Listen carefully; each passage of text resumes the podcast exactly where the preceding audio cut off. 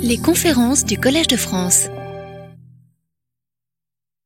Mesdames, Messieurs, bonjour. Nous allons dans quelques instants euh, écouter le dernier cours de la passionnante série du professeur James Whitman et j'ai aussi le plaisir de lui remettre au nom de l'Assemblée des professeurs du Collège de France la médaille euh, qui est réservée aux professeurs invités par l'Assemblée des professeurs. C'est une médaille qui porte l'effigie de Guillaume Budet et donc quel euh, symbole les plus poignants et les plus appropriés pour euh, le remercier de ses cours qui nous ont montré à la fois l'importance du droit romain pour apprendre notre propre pensée juridique et plus en général les bienfaits d'une histoire du droit qui soit vraiment critique pour aussi comprendre le droit d'aujourd'hui. Donc, merci beaucoup. Merci, James. Très gentil, merci beaucoup.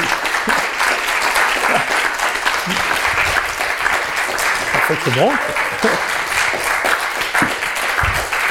Bidet, c'est un peu trop flatteur, Bidet, mais... Merci et merci à tous d'être venus.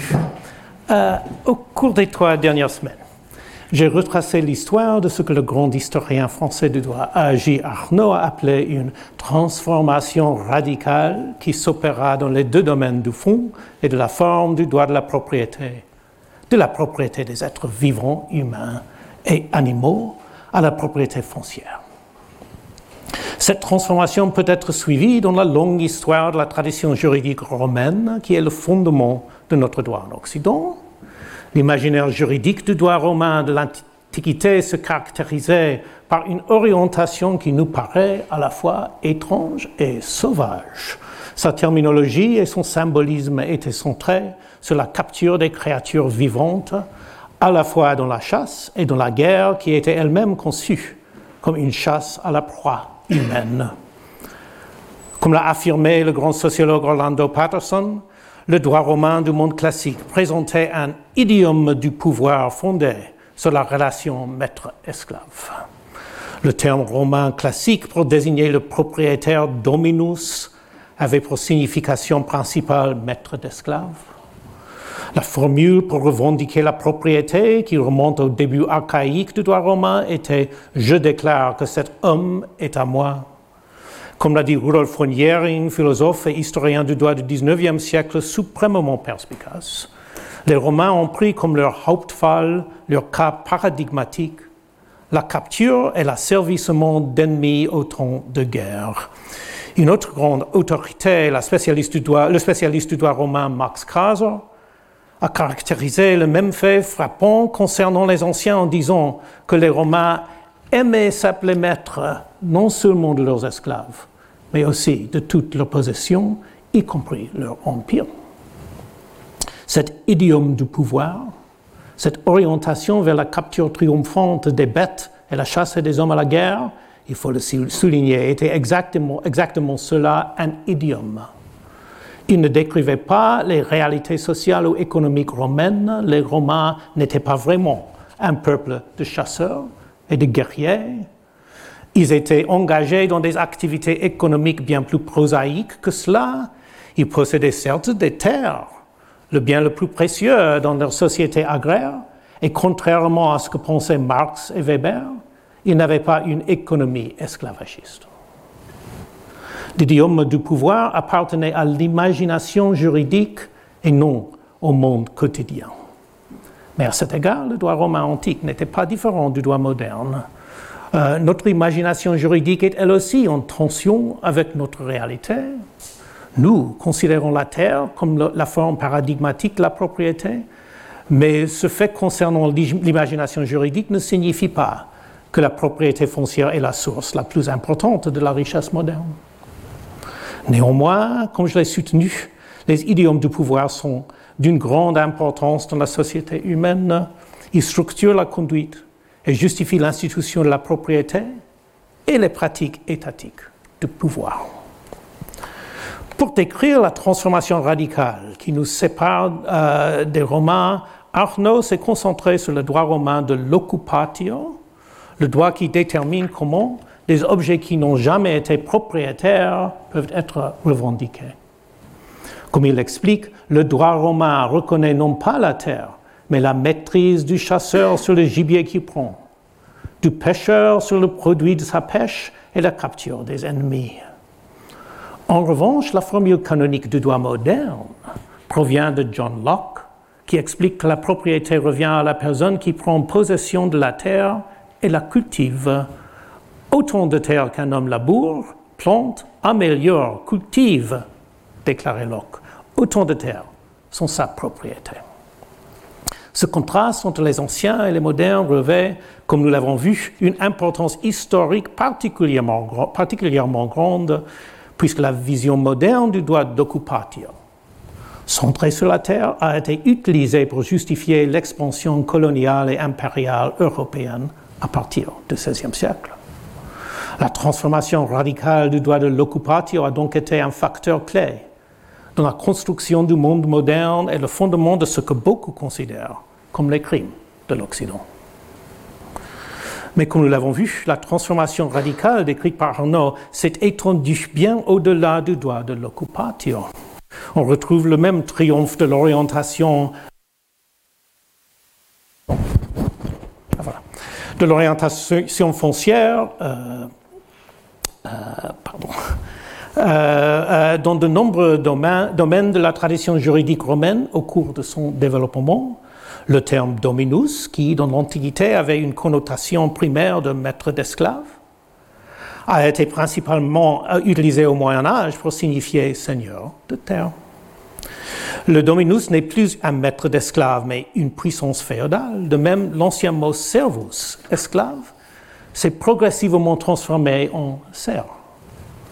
Le même changement a remodelé la conception et l'idéologie du pouvoir. L'idiome romain du pouvoir, fondé sur la relation maître-esclave, ne se retrouve pas seulement dans le droit romain de la propriété. Il était également présent dans la pratique et l'idéologie romaine du pouvoir impérial.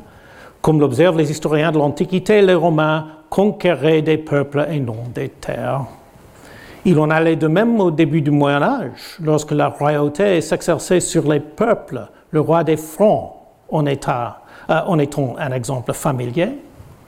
Mais au début du XIIIe siècle, on a commencé à parler d'un roi de France, souverain d'un territoire. Le même schéma se retrouve d'ailleurs dans les conceptions les plus fondamentales de la nature du droit lui-même. Dans l'Antiquité, le droit était fondamentalement compris comme un droit personnel, un droit qui régissait les individus en vertu de leur appartenance à une communauté particulière. Les Juifs, du moins en principe, étaient régis par le droit des Juifs, les Romains par le droit des Romains, etc. Comme l'a fait remarquer un grand spécialiste français, Yann Thomas, le droit classique est marqué par l'inexistence d'un principe de territorialité. On trouve la même observation chez Claude Nicolet. Les classifications fondamentales du droit romain, observe-t-il, étaient personnelles et non territoriales. Le droit des États modernes, en revanche, est fortement territorial. Il s'applique à toute personne présente à l'intérieur des frontières de l'entité souveraine. Comme tout cela le suggère, notre droit a en effet subi euh, une, transformation radicale, un bouleversement conceptuel d'une profonde signification pour notre droit et pour notre vie quotidienne. Dans les deux, conférences précédentes, j'ai expliqué que les débuts de cette transformation remontent à l'Antiquité tardive, lorsque la culture juridique classique s'est affaiblie sous la pression du déclin des cités gréco-romaines et de la montée du christianisme. L'idiome classique du pouvoir était étroitement associé aux élites urbaines et aux rites sacrificiels de la période classique. Mais comme je l'ai également soutenu, ce qui a commencé dans l'Antiquité tardive n'était qu'un début. La transformation radicale d'Arnaud s'est déroulée sur une période immensément longue, ne s'imposant pleinement qu'à la fin du XVIIIe et au XIXe siècle. Ce n'est qu'à cette époque très tardive que la forme moderne familière de l'État entièrement territorial s'est pleinement imposée. Comme l'ont démontré les historiens du pouvoir étatique, ce n'est qu'à cette époque que le droit de la propriété est devenu sans ambiguïté le droit de la propriété que nous connaissons aujourd'hui. Un droit entièrement axé sur la propriété foncière. Telle est l'histoire que j'ai racontée jusqu'à présent. Aujourd'hui, je me concentrerai sur la dernière période de transformation, la fin du XVIIIe et du XIXe siècle. Mon sujet est le plus spectaculaire et le plus important des développements qui ont marqué la fin de la transformation radicale de cette période, la disparition définitive de l'esclavage légal. La disparition de l'esclavage légal a été le chapitre final de la longue histoire que j'ai racontée, le dénouement final de la transformation radicale. Comme j'essaierai de vous en convaincre aujourd'hui, ce chapitre ne peut être pleinement compris que si l'on tient compte du millénaire et demi de transformation de la perception occidentale de la nature du droit qui l'a précédé. Penchons-nous donc sur la fin de l'esclavage. L'esclavage légal, comme vous le savez tous, j'en suis sûr, a été éliminé dans le monde occidental au cours d'une grande ère d'abolition qui a commencé à la toute fin du XVIIIe siècle notamment avec un grand arrêt anglais de 1772, euh, Somerset's Case, et avec la Révolution française. Le processus d'abolition s'est poursuivi au cours des, des 100 années suivantes, culminant avec le dernier décret du monde atlantique, celui du Brésil, en 1888. Ce grand siècle de transformation morale constitue l'acte d'ouverture de l'élaboration du droit moderne des droits de l'homme. En tant que citoyens modernes et humains, nous sommes les héritiers de la grande abolition. Certes, l'histoire n'est pas celle d'un triomphe complet. Le progrès, accompli depuis 1888 n'ont pas toujours été sans heurts. Et le grand projet d'abolition n'est pas entièrement achevé puisque l'esclavage illégal est toujours présent. Des législations nationales et des accords internationaux continuent de voir le jour ciblant la traite des êtres humains et d'autres formes de servitude involontaire. Pourtant, depuis la fin du XVIIIe siècle, lorsque les attitudes éclairées, modernes ont commencé à s'imposer, les personnes de bonne volonté n'ont pour la plupart pas faibli dans leur opposition à la propriété d'êtres humains. Mais pourquoi cette grande transformation morale a-t-elle lieu? Le mystère est plus profond que nous le pensons à première vue. Il peut nous sembler tout à fait évident que l'esclavage doit être considéré comme un mal inacceptable, dont l'abolition est une nécessité fondamentale pour l'édification d'un monde juste. Mais nous devons nous rappeler la simple vérité que ce n'était pas du tout le cas avant les dernières décennies du XVIIIe siècle. L'institution de l'esclavage a été considérée comme tout à fait acceptable, comme une réalité de la vie tout au long de l'histoire occidentale comme partout, ah, ailleurs dans le monde humain avant 1750 environ. On entend parfois dire, que tel ou tel personnage ou telle ou telle tradition religieuse était profondément opposé à l'esclavage au cours des siècles précédents. Très peu de ces affirmations sont convaincantes.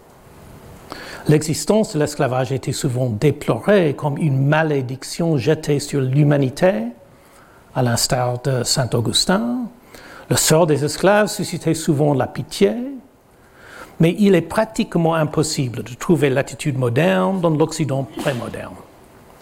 Cette attitude moderne considère l'esclavage non seulement comme une malédiction jetée sur l'humanité, non seulement comme un triste malheur subi par ceux qui tombent dans l'esclavage, mais comme un mal radical, une institution si immonde qu'elle doit être détruite de fond en comble une pratique dont la présence est tout à fait intolérable. Nous sommes donc confrontés à un mystère historique, un mystère qui concerne un changement dans la mentalité humaine. Comment en sommes-nous venus à considérer l'esclavage non pas comme un malheur qui frappe quelques individus malheureux, mais comme un mal radical qui doit être supprimé. Comment nos attitudes ont-elles connu cette profonde transformation qui nous sépare de nos ancêtres? Qu'est-ce qui peut expliquer, si je peux utiliser les termes de Nietzsche, cette transvaluation des valeurs? Si vous cherchez des réponses dans les études euh, sur l'histoire de l'esclavage, vous constaterez qu'il existe deux grandes écoles de pensée. La première école, la plus ancienne, qui remonte à Adam Smith, considère que l'esclavage a disparu en Occident parce qu'il s'est avéré économiquement insoutenable. Selon la version classique de cette interprétation, l'esclavage a été supplanté par le travail salarié au fur et à mesure euh, du développement du capitalisme industriel. Les économies basées sur la production industrielle étaient tout simplement incompatibles avec la propriété des travailleurs. Cette explication a été autrefois considérée comme acquise par la plupart des historiens, mais elle n'est plus guère étayée aujourd'hui. En effet, comme, les, euh, euh, comme l'a patiemment démontré les historiens de l'économie, l'esclavage n'était pas économiquement insoutenable à l'ère des usines. Bien au contraire, il s'agissait d'une institution économique florissante au début du XIXe siècle. Portée notamment par l'économie transatlantique du coton, qui reliait les États, les, États esclavagistes du Sud américain aux filatures d'Angleterre. Le capitalisme transfrontalier, loin de mettre en péril l'esclavage, l'a rendu beaucoup plus rentable qu'il ne l'avait jamais été. La littérature s'est concentrée en particulier sur le commerce du coton au XIXe siècle, mais il est important d'ajouter que des remarques similaires ont été faites pour le XVIIIe siècle, notamment en ce qui concerne la production de sucre à Saint-Domingue. En bref, l'esclavage était bon pour les affaires. Comme l'observe Seymour Drescher, l'abolition britannique de l'esclavage dans les années 1830 peut même être décrite comme une sorte de suicide économique collectif, l'acte d'un empire détruisant l'une de ses principales sources de richesse. Alors, si l'essor du capitalisme n'explique pas le déclin de l'esclavage, qu'est-ce qu'il explique? C'est là euh, qu'une deuxième école d'interprétation s'est imposée, une école qui met l'accent sur le changement idéologique la figure la plus importante dans le développement de cette explication alternative a été mon regretté collègue de Yale, David Bryan Davis, euh, qui a publié son livre Le problème de l'esclavage dans la culture occidentale en 1967. L'approche de Davis s'apparente à celle préconisée en France à la même époque par François Furet.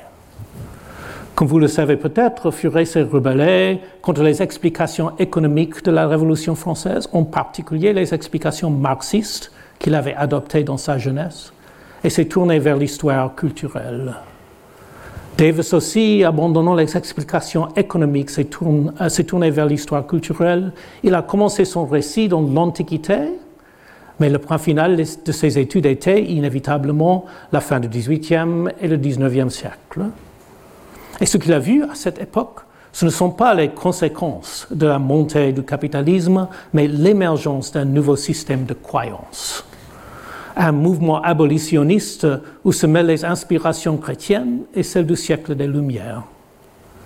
Il insiste sur le fait que ce n'est pas le, euh, le, changement économique, mais ce réveil moral, une reconnaissance naissante du caractère néfaste de l'esclavage, qui explique sa disparition, euh, disparition finale malgré sa rentabilité. Aujourd'hui, la plupart des chercheurs souscrivent à une version de cette seconde interprétation, même si je note l'existence d'un contraste transatlantique euh, intéressant. Dans le monde anglophone, la tendance est d'attribuer la percée abolitionniste au revivalisme chrétien, qui a été le moteur des événements en Angleterre et en Amérique. Dans la France laïque, sans surprise, la tendance est plutôt de parler des idées, des lumières.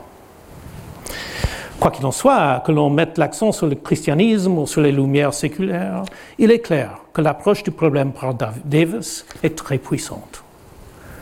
Quelque chose que l'on peut légitimement qualifier d'illumination morale naissante était clairement à l'œuvre dans les dernières décennies du XVIIIe siècle et par la suite.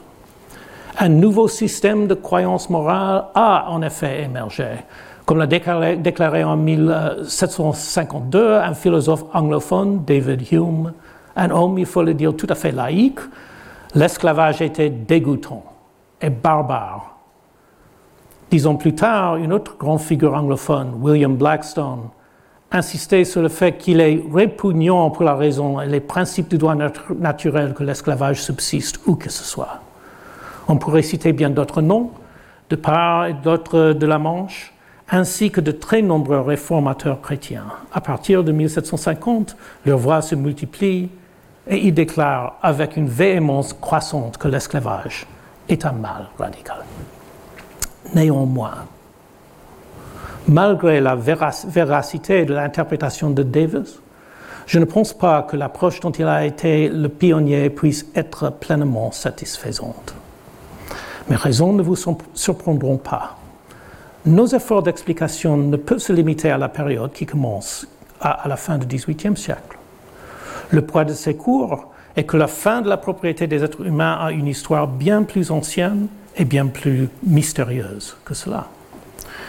Comme je l'ai soutenu, l'abandon d'un droit centré sur la propriété des, êtres humains au profit d'un droit centré sur la propriété de la terre n'est pas seulement le fruit d'une réflexion éclairée ou d'une révélation chrétienne. Il fait partie de la lente transformation radicale d'Arnaud. Et cette transformation a été déjà en cours des siècles, des siècles avant le siècle des Lumières. Les structures profondes du droit étaient en train de changer plus de mille ans avec euh, David Hume entrant en scène. En effet, les prémices de la transformation radicale, comme je l'ai soutenu dans les deux conférences précédentes, peuvent déjà être détectées à la fin de l'Antiquité, un millénaire et demi avant les abolitions finales. Et nous ne pourrons jamais donner un, sens à ce qui s'est passé si nous ne nous attaquons pas à cette très longue durée. C'est du moins ce que j'essaierai de vous faire comprendre dans la suite de cet exposé. Pour ce faire, je me concentrerai aujourd'hui sur trois développements qui nous permettent de retracer la progression de la transformation radicale du droit occidental qui a atteint son, apogée à la fin du XVIIIe siècle. Le premier nous amène à l'un des sujets les plus importants de la longue histoire du déclin de l'esclavage, la montée et la diffusion d'une doctrine juridique remarquable, la doctrine du free soil, du sol libre. La seconde s'intéresse au long développement de la pensée juridique sur l'esclavage depuis l'Antiquité classique jusqu'à l'Ancien Régime, une histoire dans laquelle l'idiome romain du pouvoir a perdu son emprise. La troisième nous ramène à l'exemple d'Arnaud, le droit de l'occupatio. C'est l'histoire de la façon dont l'occupatio est devenu le droit de la prise et de la culture de la terre, plutôt que de la chasse aux bêtes et aux hommes. Ces trois exemples nous plongent dans les longs siècles qui ont précédé le siècle des Lumières. Je commence par le premier de mes exemples, l'histoire de la montée de la doctrine du sol libre. C'est une histoire qui fascine beaucoup. La doctrine du sol libre, comme son nom l'indique, veut que l'esclavage soit impossible dans certains territoires. Dès qu'un esclave pose le pied sur une terre libre, il devient instantanément libre par le simple fait euh, d'avoir euh, euh, par simple fait d'avoir posé son pied sur une terre libre. Cet enseignement, il faut remarquer, a un caractère quasi magique. L'esclave en question subit une sorte de transformation féerique. une fois qu'il a posé le pied sur un, sol libre, il est transformé en homme libre. Et le reste en principe, même s'il quitte le territoire en question. L'origine de ce droit quasi magique du sol libre se situe probablement au XIIIe siècle, où elle est attestée de la manière la plus célèbre à Toulouse. On la trouve également à Bologne au XIIIe siècle, euh, ainsi euh, que, dans d'autres villes du nord de l'Italie comme Vercelli. Cette doctrine médiévale du sol libre est peut-être une expression du principe honoré par, par intermittence de la phrase allemande moderne Stadtluft macht frei, selon laquelle respirer l'air de la ville confère un statut libre à des personnes non libres, bien que cela ne soit pas tout à fait clair. Ce que je voudrais, souligner pour l'instant, c'est la structure de l'univers conceptuel du droit du sol libre. Le présupposé de la doctrine était que des villes comme Bologne ou Toulouse étaient des entités territoriales dont le droit s'appliquait automatiquement à toute personne, personne ayant franchi la, frontière. Dans cette mesure, la doctrine du sol libre appartenait à une conception territoriale plutôt que personnelle euh, du droit différente de celle de la Rome classique. Et ce, je tiens à la souligner, dans un contexte remarquable, celui du, du droit du statut personnel. Même dans le monde moderne, avec ses normes territoriales fortes, nous ne pensons pas que notre statut personnel change lorsque nous entrons dans un nouveau territoire. Si vous quittez le territoire français et entrez sur le territoire allemand, vous vous attendez à être soumis au droit pénal allemand dès que vos pieds touchent le sol allemand. En revanche, vous ne vous attendez pas à ce que votre statut personnel, par exemple votre statut matrimonial, change. Pourtant, le droit quasi magique du sol libre a précisément entraîné un tel changement de statut personnel pour les esclaves et en ce sens, la doctrine était l'une des, euh, des, plus radicalement territoriales que l'on puisse imaginer. Dans l'histoire de cette doctrine du changement quasi magique par le contact du pied avec le sol, le cas de la Toulouse, de la Toulouse médiévale a fait l'objet euh, de l'étude la plus minutieuse. Toulouse se trouvait à proximité des terres d'esclavage d'Ibérie, et il semble que les esclaves en fuite se rendaient souvent là-bas. Les détails médiévaux sont obscurs, mais ils ont servi de base à un important arrêt du début du XVIe siècle. À la fin du XVIe siècle, Jean Baudin, rare exemple d'opposant inconditionnel à l'esclavage, s'est emparé du cas de Toulouse pour promouvoir la célèbre affirmation selon laquelle il n'y avait aucun esclave sur le sol français. Cet enseignement s'est imposé au cours des siècles suivants, comme vous le savez peut-être, avec de nombreuses conséquences fascinantes dans l'Hexagone, la plus célèbre étant peut-être la création d'un dépôt pour la détention d'esclaves au large de Bordeaux, techniquement en dehors euh, du territoire français. Même au XIXe siècle, on retrouve la même idée dans la pratique de l'expédition de Bagnard vers l'île du Diable, où il pouvait être détenu dans des conditions inadmissibles sur le sol de l'Hexagone. Au cours de l'Ancien Régime, la doctrine du sol libre a également exercé une forte influence en dehors de la France, en particulier aux Pays-Bas, dont le droit reflétait souvent la forte influence culturelle de la France. L'idée du sol libre a également progressé en Angleterre, mais plus lentement. Les doctrines anglaises sur le sol libre ont été vaguement énoncées au XVIe siècle, mais elles n'ont triomphé qu'au cours des dernières décennies du XVIIIe siècle. Elles sont apparues dans les commentaires sur les lois d'Angleterre de William Blackstone qui font autorité en 1765, plus important encore et plus célèbre encore, elles ont motivé la décision dans l'affaire Somerset, la grande décision qui a ouvert la voie aux campagnes anti-esclavagistes britanniques. Comme le déclarait la vie, l'air britannique était trop pur pour que les esclaves puissent y respirer. respirer. Il s'agit d'une histoire d'une importance capitale pour le déclin de l'esclavage qui n'a rien à voir avec les Lumières et pour autant que, je sache, rien à voir avec le christianisme.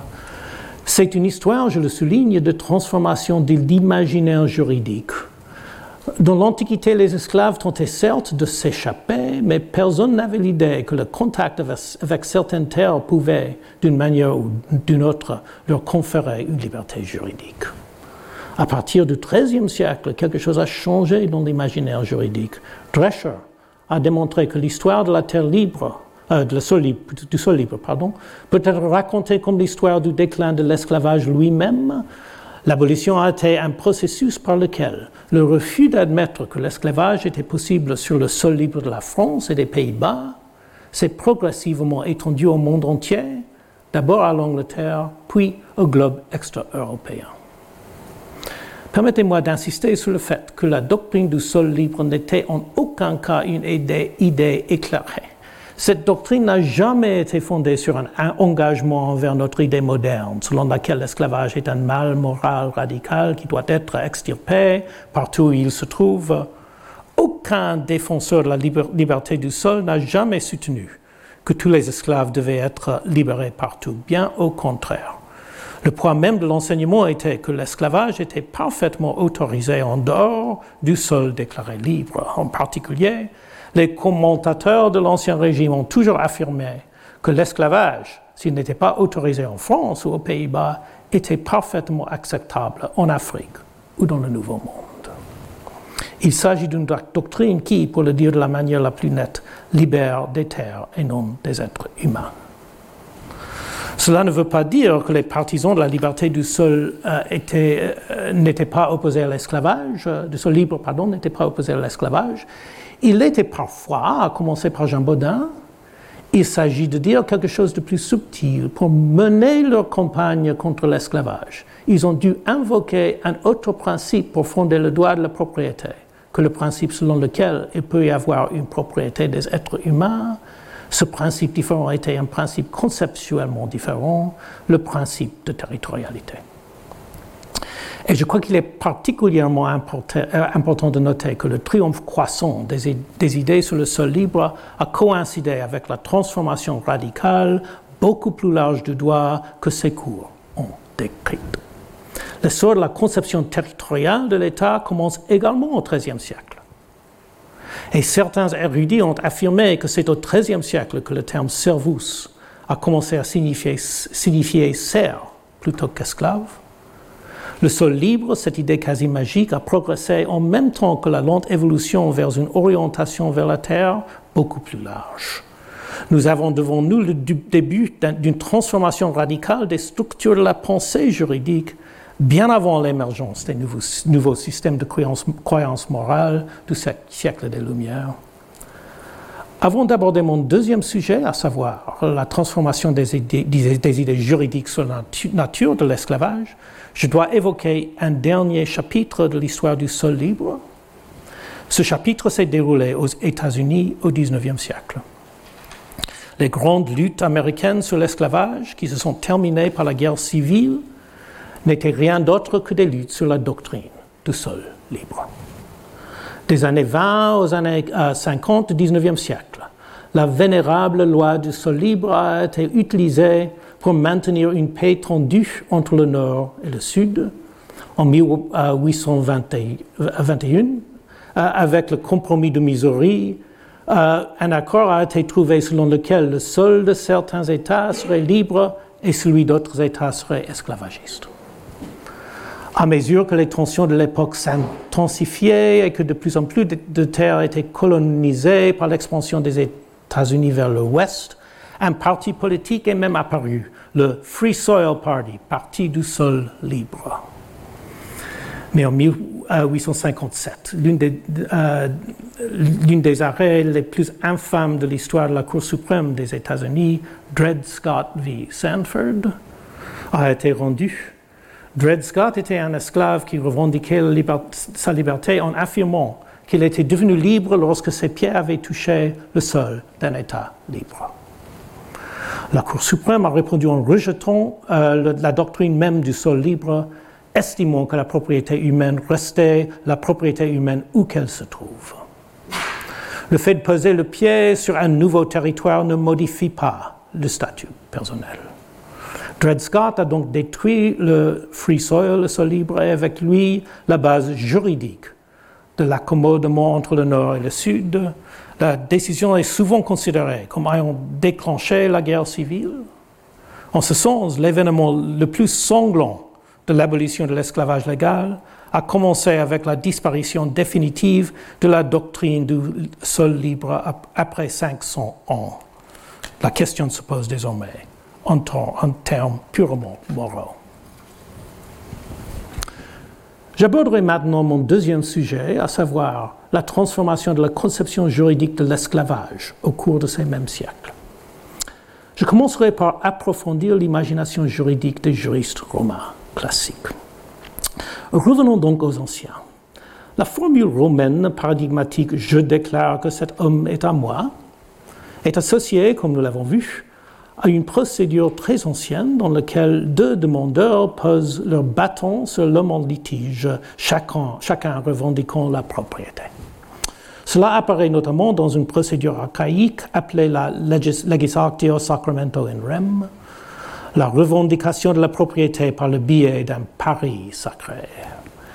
Les sources anciennes suggèrent que cette procédure était comprise comme un tableau de la capture d'un ennemi à la guerre, ce qui semble exact. Les revendicateurs ont posé ce qui était probablement une lance symbolique sur l'esclave recroquevillé entre eux. Il s'agit d'une scène de victoire à la guerre, d'une mise en scène dramatique à propos d'un différent concernant, un, ennemi vaincu. Permettez-moi d'insister sur le fait qu'il euh, ne s'agit pas de dire que tous les biens romains étaient constitués d'ennemis réduits en esclavage. L'imagerie en, question était, comme l'a dit Yering, l'imagerie d'un Hauptfall d'un cas paradigmatique.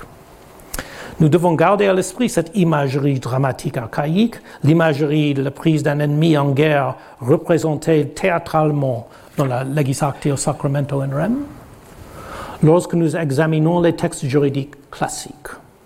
En effet, on retrouve la même imagerie dans le droit romain classique de l'esclavage. L'imagination juridique se construit sur des scènes imaginées.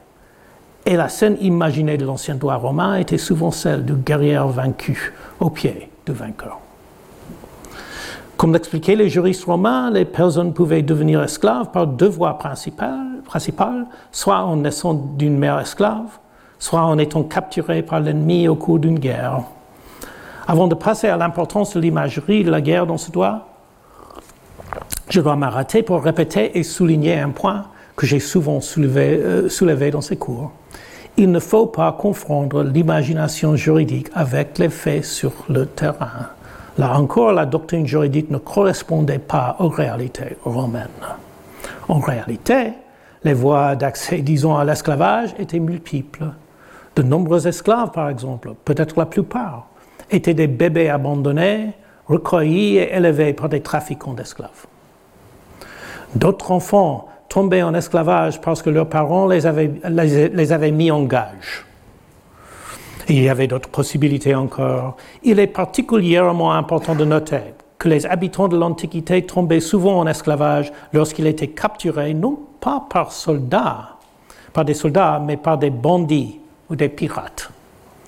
Les mers et les campagnes de l'Antiquité étaient des lieux très dangereux et la menace de capture et d'esclavage était très grande. Comme l'expliquait l'écrivain médecin Galen, Galenus, je ne sais pas comment le dire en français, euh, certains tombent dans la souffrance par la pauvreté, d'autres par l'esclavage, soit parce qu'ils sont nés, soit parce qu'ils ont, été capturés à la guerre ou entraînés par des bandits. Il y avait donc de nombreuses façons de tomber dans l'esclavage, mais la plupart de ces possibilités ne figuraient pas aux yeux des juristes romains classiques.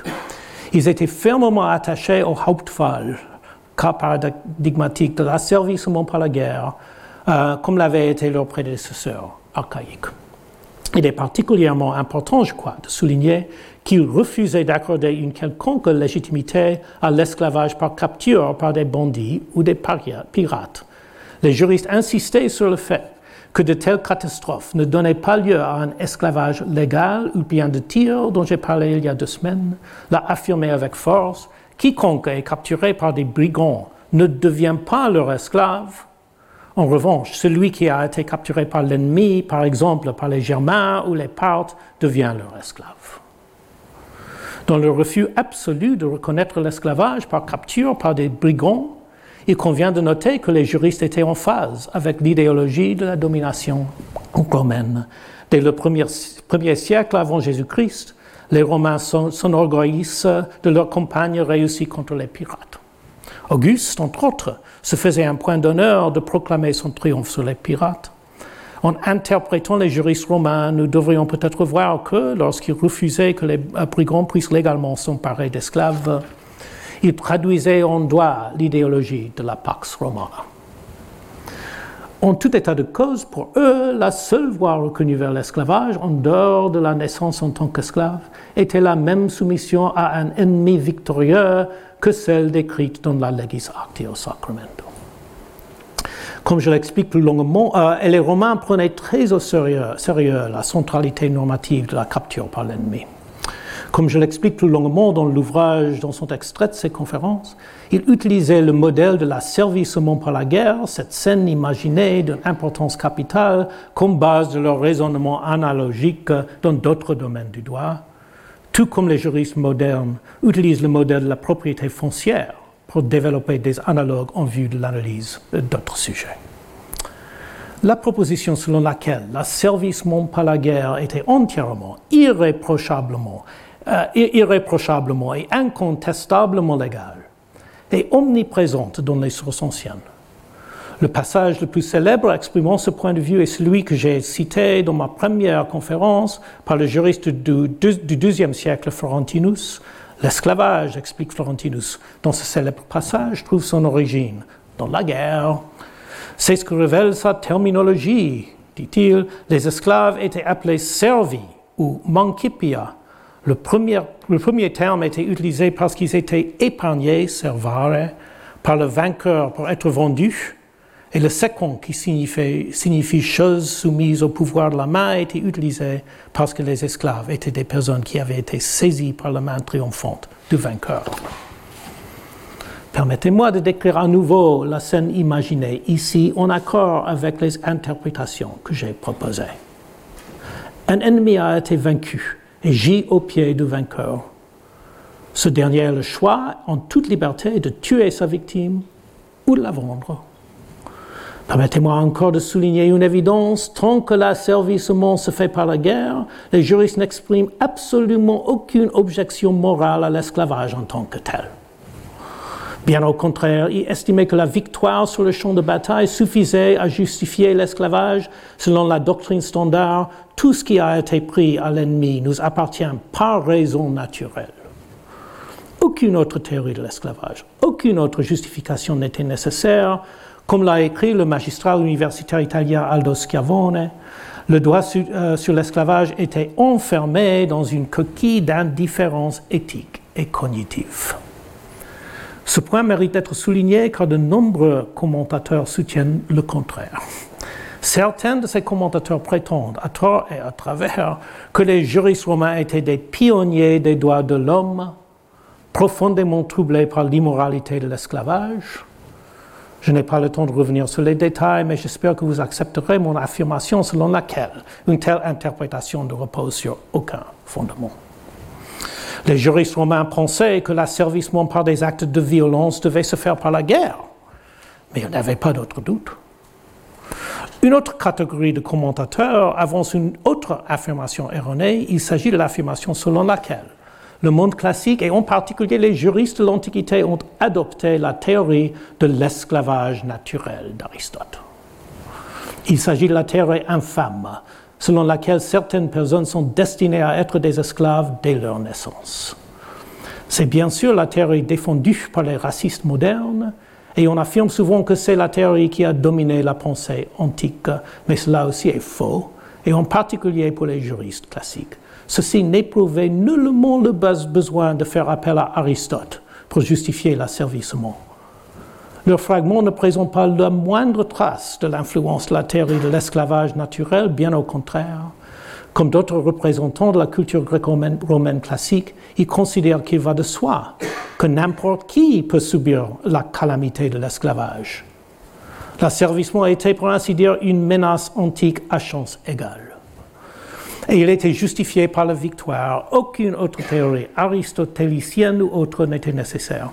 J'insiste sur ces points concernant les anciens juristes, les juristes de l'Antiquité, pardon, parce qu'ils sont essentiels à la compréhension des développements du XVIe siècle et de l'Ancien Régime qui ont précédé le grand réveil des Lumières. Car comme nous devons le comprendre, l'histoire de la transformation radicale n'est pas, une fois de plus, une histoire des lumières soudaines commençant après 1750. Il s'agit plutôt de l'histoire d'une lente érosion des attitudes classiques, d'un lent désengagement du modèle classique selon lequel la défaite de l'ennemi entraînait sans problème l'asservissement. Et cette érosion a pris la forme, non pas d'un rejet pur et simple de l'esclavage, mais de l'insistance sur le fait qui doit être justifié par quelque chose d'autre que le simple fait de la victoire sur le champ de bataille.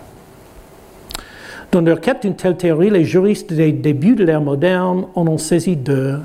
Premièrement, ils ont introduit pour la première fois la théorie aristotélicienne de l'esclavage naturel dans le raisonnement juridique. Deuxièmement, ils ont cherché pour la première fois à introduire des normes de consentement dans le topos classique de la capture par la guerre. Dans les deux cas, on assiste à l'effondrement de l'hypothèse selon laquelle le droit classique de l'esclavage partageait le droit de euh, Euh, euh, partager le droit de l'occupation aussi puissamment analysé, par Arnaud, il ne suffisait plus de supposer, la légalité de la maîtrise du chasseur sur le gibier qu'il prend, etc. Il ne suffit plus de dire que ce que nous prenons à l'ennemi est à nous par raison naturelle. Il ne suffit plus d'imaginer la scène du guerrier vaincu au pied du vainqueur. Je commence par l'introduction de la théorie de l'esclavage naturel, un événement intellectuel qui s'est déroulé à quelques pas de l'endroit où nous nous trouvons aujourd'hui. La théorie de l'esclavage naturel a été introduite dans le droit par le théologien écossais John Mayer, Johannes Mayor, qui enseignait alors au collège de Montaigu sur l'actuelle place du Panthéon. Vers 1509, Mère, théologien de la plus haute éminence enseigné au centre du monde théologique chrétien, s'est penché sur l'événement surprenant qui fut la découverte ibérique du Nouveau Monde.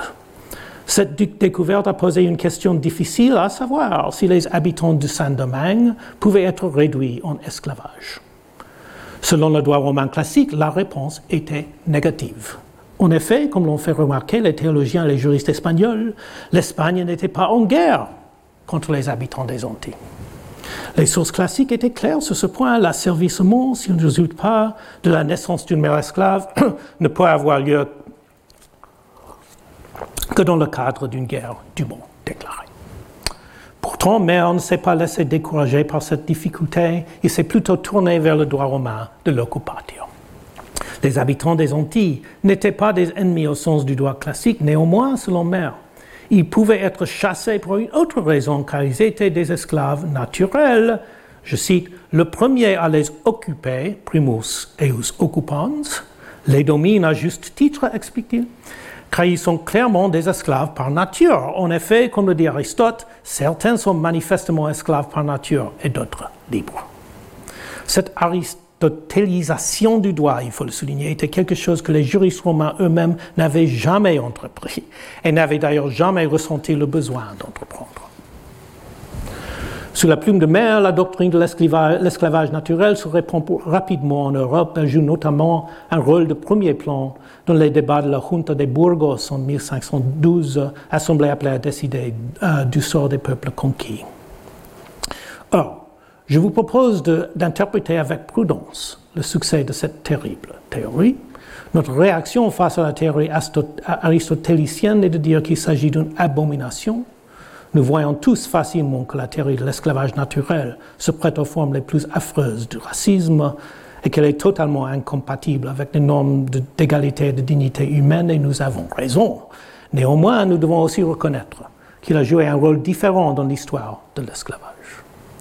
Aussi étrange que cela puisse paraître, l'adoption de la théorie de l'esclavage naturel a été le résultat d'un changement conceptuel crucial, crucial car elle reflétait la nouvelle conviction qu'il fallait trouver une théorie philosophique qui justifierait l'esclavage. Rien de tel n'existait à Rome, comme le dit joliment l'historien de l'Antiquité Kyle Harper. L'esclavage était conçu et justifié comme le résultat d'une victoire militaire permettant aux maîtres de tout l'Empire de participer à la supériorité des armes romaines sur le chaos barbare. Mais cet ethos militaire et impérial classique qui tournait tant autour, autour euh, l'image fière de l'ennemi vaincu dans une guerre euh, qui était une chasse à la proie humaine, si présente dans les premières étapes du droit romain, euh, était en train de disparaître au XVIe siècle. Euh, la théorie de l'esclavage naturel est venue le remplacer. Et je souligne le paradoxe qui en découle. L'invocation d'Aristote, aussi inconditionnellement, horrible et peu éclairée soit-elle, était le produit d'un désir, de ce que Schiavone appellerait une justification éthique. Il en va de même pour mon deuxième sujet, à savoir les efforts déployés au début des temps modernes pour trouver des justifications à l'asservissement fondées sur des normes de consentement c'est-à-dire sur l'idée que les personnes asservies ont accepté l'asservissement. Il y a toute une autre série de justifications de cette sorte, euh, toute une série, mais je ne peux pas tout écrire aujourd'hui, mais le plus important est de loin celle que vous êtes probablement familière, à tous. Il s'agit de la théorie que l'on retrouve chez la plupart des grands penseurs juridiques et politiques, John Locke en tête, selon laquelle l'esclavage était justifié euh, parce que les ennemis vaincus avaient le choix d'accepter l'esclavage plutôt que la mort. Il, s'agit là aussi, euh, là aussi d'une innovation frappante. À première vue, elle peut sembler n'être qu'une réitération de la doctrine romaine conservée par Florentinus. Cette doctrine romaine, comme nous l'avons vu, imaginait le vainqueur se tenant au-dessus de l'ennemi vaincu et représentait également un choix entre l'esclavage et la mort. Mais la différence est flagrante. Pour Florentinus, le choix en question, dans cette scène imaginée paradigmatique, appartenait au vainqueur et non au vaincu. Les esclaves étaient appelés, servis, etc. En revanche, pour John Locke et d'autres théoriciens politiques, le choix appartenait au vaincu.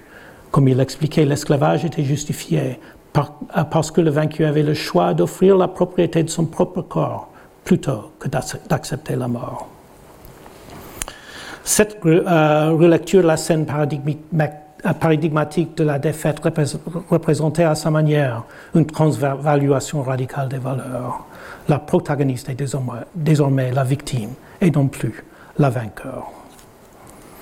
Cette théorie qui fonde l'esclavage sur le consentement de la victime est bien sûr profondément différente de la théorie aristotélicienne. Contrairement à cette théorie infâme, elle ne prête pas le flanc au racisme, et en insistant sur le fait que l'esclavage est le libre choix du vaincu, elle semble respecter les normes d'autonomie qui nous sont chères. Pourtant, pourtant force est de constater que cette théorie euh, entretient une parenté importante avec sa rivale aristotélicien. En effet, l'essor des théories de consentement reflète une fois de plus la volonté de l'ancien régime de trouver une justification philosophique à l'esclavage, au-delà du simple fait de la victoire. Euh, je viens maintenant à mon dernier euh, sujet. Euh, oh, d'abord, permettez de souligner, une fois encore, que ces pensées de l'Ancien Régime, telles que Locke, n'avaient pas encore connu l'éveil moral des Lumières. Et tandis que ce droit classique, tellement fondé sur la suprématie normative des guerres d'asservissement s'estompait, un nouveau droit orienté vers la terre a vu la jour. Euh, le même schéma que nous découvrons dans le droit du sol libre se retrouve dans le droit du développement de la conquête coloniale et impériale, le schéma par lequel une nouvelle orientation vers la terre a émergé. Euh, je viens maintenant à mon dernier sujet. Alors, comment le droit de l'occupatio est devenu un droit de la prise de terre? Le personnage clé, comme j'essaie de le montrer dans le livre, euh, dans ces conférences sont extraites, était Francisco de Vitoria, le grand érudit néoscolastique de l'Université de Salamanque en Espagne, qui était le centre intellectuel du débat, sur les défis juridiques et moraux posés par la conquête du Nouveau Monde. Le nom de Vitoria vous est peut-être familier, il est célèbre pour, pour sa relectio de Indies, euh, de 1539, sa leçon sur les Andes, sur les une référence en matière de, pensée humaine, dans laquelle il défend l'idée que les indigènes du Nouveau Monde ne peuvent pas être réduits en esclavage. Cette œuvre compte parmi les plus importantes de l'histoire occidentale et pour cause, Victoria, à son grand honneur, a rejeté la théorie de l'esclavage naturel de mer. Le but de la relectio des Indies était de montrer que les Indiens n'étaient pas des esclaves naturels. Mais l'interprétation de la pensée de Vittoria ne peut s'arrêter à la lecture des indices, car ans, douze ans plus tard, ce grand théologien avait franchi une nouvelle étape. Il avait déplacé l'accent du doigt de l'occupatio vers la prise de terre. Ce changement, Vittoria l'a opéré par le biais de l'interprétation biblique. Et je pense que son approche est suffisamment importante et intéressante pour, qu'elle mérite d'être décrite en détail. Le récit de Victoria commence par l'expulsion d'Adam et d'Ève du paradis. Cette expulsion s'accompagne pour la première fois de la propriété de la terre qui n'existait évidemment pas à l'état de l'innocence. Après avoir quitté le paradis, a expliqué Vittoria, Adam était pater familias, il pouvait procéder au partage des biens avec le consentement de ses fils, et il les partageait comme il lui semblait, euh, semblait approprié à ce moment-là. Il convient de souligner qu'Adam, dans le récit de Victoria, agissait avec le consentement de ses fils. Il était en quelque sorte un pater familias constitutionnel. Mais l'histoire ne s'arrête pas là. Dans les générations bibliques suivantes, il est devenu possible pour les humains de choisir d'un commun accord un chef capable d'entreprendre le partage nécessaire, mais l'innovation la plus remarquable et la plus importante de Vittoria concerne le droit de l'occupatio. C'est même, cela même que John Mayer avait imprégné la théorie de l'esclavage naturel. En effet, selon Vittoria, l'occupatio l'occupation, disons, elle-même pouvait donner lieu à la propriété foncière, une doctrine que l'on ne trouve ni dans les sources juridiques romaines, ni dans la théologie de John Mayer. Victoria s'est servi d'un récit, récit biblique, celui d'Abraham et de Lot, dans la Genèse 13. Ce passage biblique fertile commence par décrire la richesse d'Abraham et de Lot comme consistant principalement en bêtes. Abraham était devenu très riche en bétail. Lot, qui se déplaçait avec Abraham, avait lui aussi des troupeaux et des tentes. Abraham et Lot possédaient donc une richesse typique du monde antique, une richesse sous forme de propriété, d'être vivant. C'est leur grande richesse en bétail et en troupeaux qui les a poussés à partager la terre. Mais la terre ne pouvait pas les nourrir tant qu'ils restaient ensemble, car leur bien était si grand qu'ils ne pouvaient pas rester ensemble. Des querelles éclatèrent entre les bergers d'Abraham et de Lot. Abraham dit à Lot, je ne veux pas qu'il y ait de querelles entre toi et moi, ni entre tes bergers et les miens, car nous sommes frères. Tout, les pays, tout le pays n'est-il pas devant toi? Éloigne-toi de, toi de moi, je te prie. Si tu vas à gauche, j'irai à droite. Si tu vas à droite, j'irai à gauche. La division qui s'ensuivit fut fatale. Abraham vécut dans le pays de Canaan, tandis que Lot habita dans les villes, la plaine et dressa ses tentes près de Sodome. Voici un passage, le premier dans le récit de la Genèse, qui parle clairement d'une sorte de partage des terres et qui a abouti à l'établissement d'Abraham en Canaan et à celui de Lot à Sodome. À partir de la Genèse 13, Victoria a construit une nouvelle interprétation du droit de l'occupation. Abraham et Lot avaient pénétré sur des terres et en avaient pris possession, mais en développant, développant sa terre, Victoria a soutenu que la simple présence sur la terre n'était pas suffisante pour donner naissance à la propriété. L'occupation en tant que telle ne suffisait pas. L'acquisition d'une terre par l'occupatio se fait non seulement par la présence sur la terre, mais aussi par le travail du sol. La division légale des terres s'est développée, explique-t-il, lorsque certains hommes ont commencé à cultiver certaines terres et d'autres à en cultiver d'autres.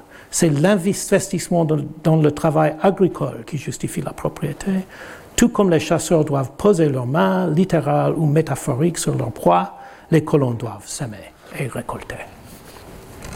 C'est le moment clé de la transformation du droit. Désormais, l'occupation n'a plus pour objet principal la capture d'êtres vivants et une doctrine entièrement nouvelle de justification de la propriété par l'agriculture par le travail du sol, s'est imposé dans le droit. À partir de Victoria, nous pouvons tracer une ligne droit de, de, développement au cours de laquelle le droit de l'occupation a été transformé en un droit portant principalement sur la terre. Hugo Grotius, pour ne citer que le juriste le plus important, a adopté l'approche de Victoria et comme Victoria, Grotius interprétait désormais le droit de l'occupation en premier lieu comme un droit foncier. Son exposé du droit de l'occupation commence donc par la possession des lieux non encore cultivés avant de se tourner, en second lieu seulement, vers les bêtes, les poissons et les oiseaux qui étaient les objets de l'ancienne occupation. On voit ici la transformation radicale d'Arnaud, opérer son changement structurel qui s'opère dans les deux domaines du fond et de la forme, dans l'esprit du grand juriste du, 16e, euh, du euh, XVIIe siècle. Enfin, nous constatons que la théorie fait son chemin chez Locke. Autant de terres qu'un homme cultive, plante et améliore, autant de terres sont sa propriété.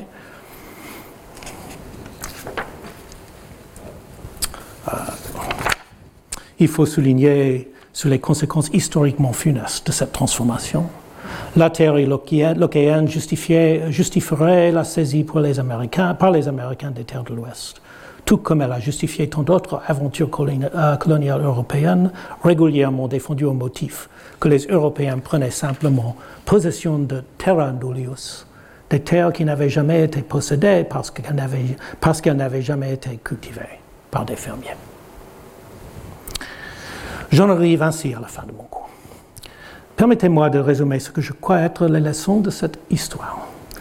Des leçons qui nous obligent en effet de reconsidérer, je crois, l'héritage des Lumières. Des leçons, euh, les philosophes des Lumières, dont nous sommes tous les héritiers, ont entrepris de refaire le monde. Ils ont entrepris de refaire le monde sur la base d'une réflexion consciente. En effet, les Lumières peuvent être définies, comme rien d'autre, que la célébration de la réflexion consciente. En ce qui concerne l'esclavage en particulier, ils ont entrepris de refaire le monde en décriant l'immoralité de la propriété d'être humain. Ils méritent d'être honorés pour cela. Nous sommes en effet les bénéficiaires d'un réveil moral qui a commencé dans les dernières décennies du XVIIIe siècle et les continuateurs d'une grande campagne des Lumières pour créer un monde plus juste. Mais il ne faut pas se leurrer. Les Lumières ont plaidé pour un rejet conscient de l'esclavage mais l'histoire de la disparition de l'esclavage légal n'est pas seulement la conséquence de campagnes conscientes en faveur d'une réforme éclairée. C'est l'histoire d'un changement structurel immensément long et inconscient dans le cadre de la connaissance du droit, une histoire, dans les termes de Fernand Brodel, d'une longue durée qui remonte loin de l'Antiquité même au-delà. Au-delà. À mon sens, cela nous apprend inévitablement quelque chose sur les limites des Lumières le système des croyances des Lumières était un système de croyances qui supposait que nous pouvons être les maîtres de notre propre monde, que nous pouvions regarder le mal, le dénoncer et l'abolir. Mais la vérité de l'histoire du droit est que nous ne sommes pas les maîtres de notre monde. Nous ne sommes même pas maîtres de notre pensée consciente. Lorsqu'il s'agit du droit, notre pensée emprunte des chemins que nous n'avons pas tracés nous-mêmes et que nous ne réalisons pas. Nous sommes les sujets de forces historiques inconscientes qui agissent sur une échelle de temps de plusieurs millénaires et qui possèdent un pouvoir de façonner les relations humaines aussi grand, grand, voire plus grand que notre désir de réforme morale. Et là, je vous remercie de votre attention.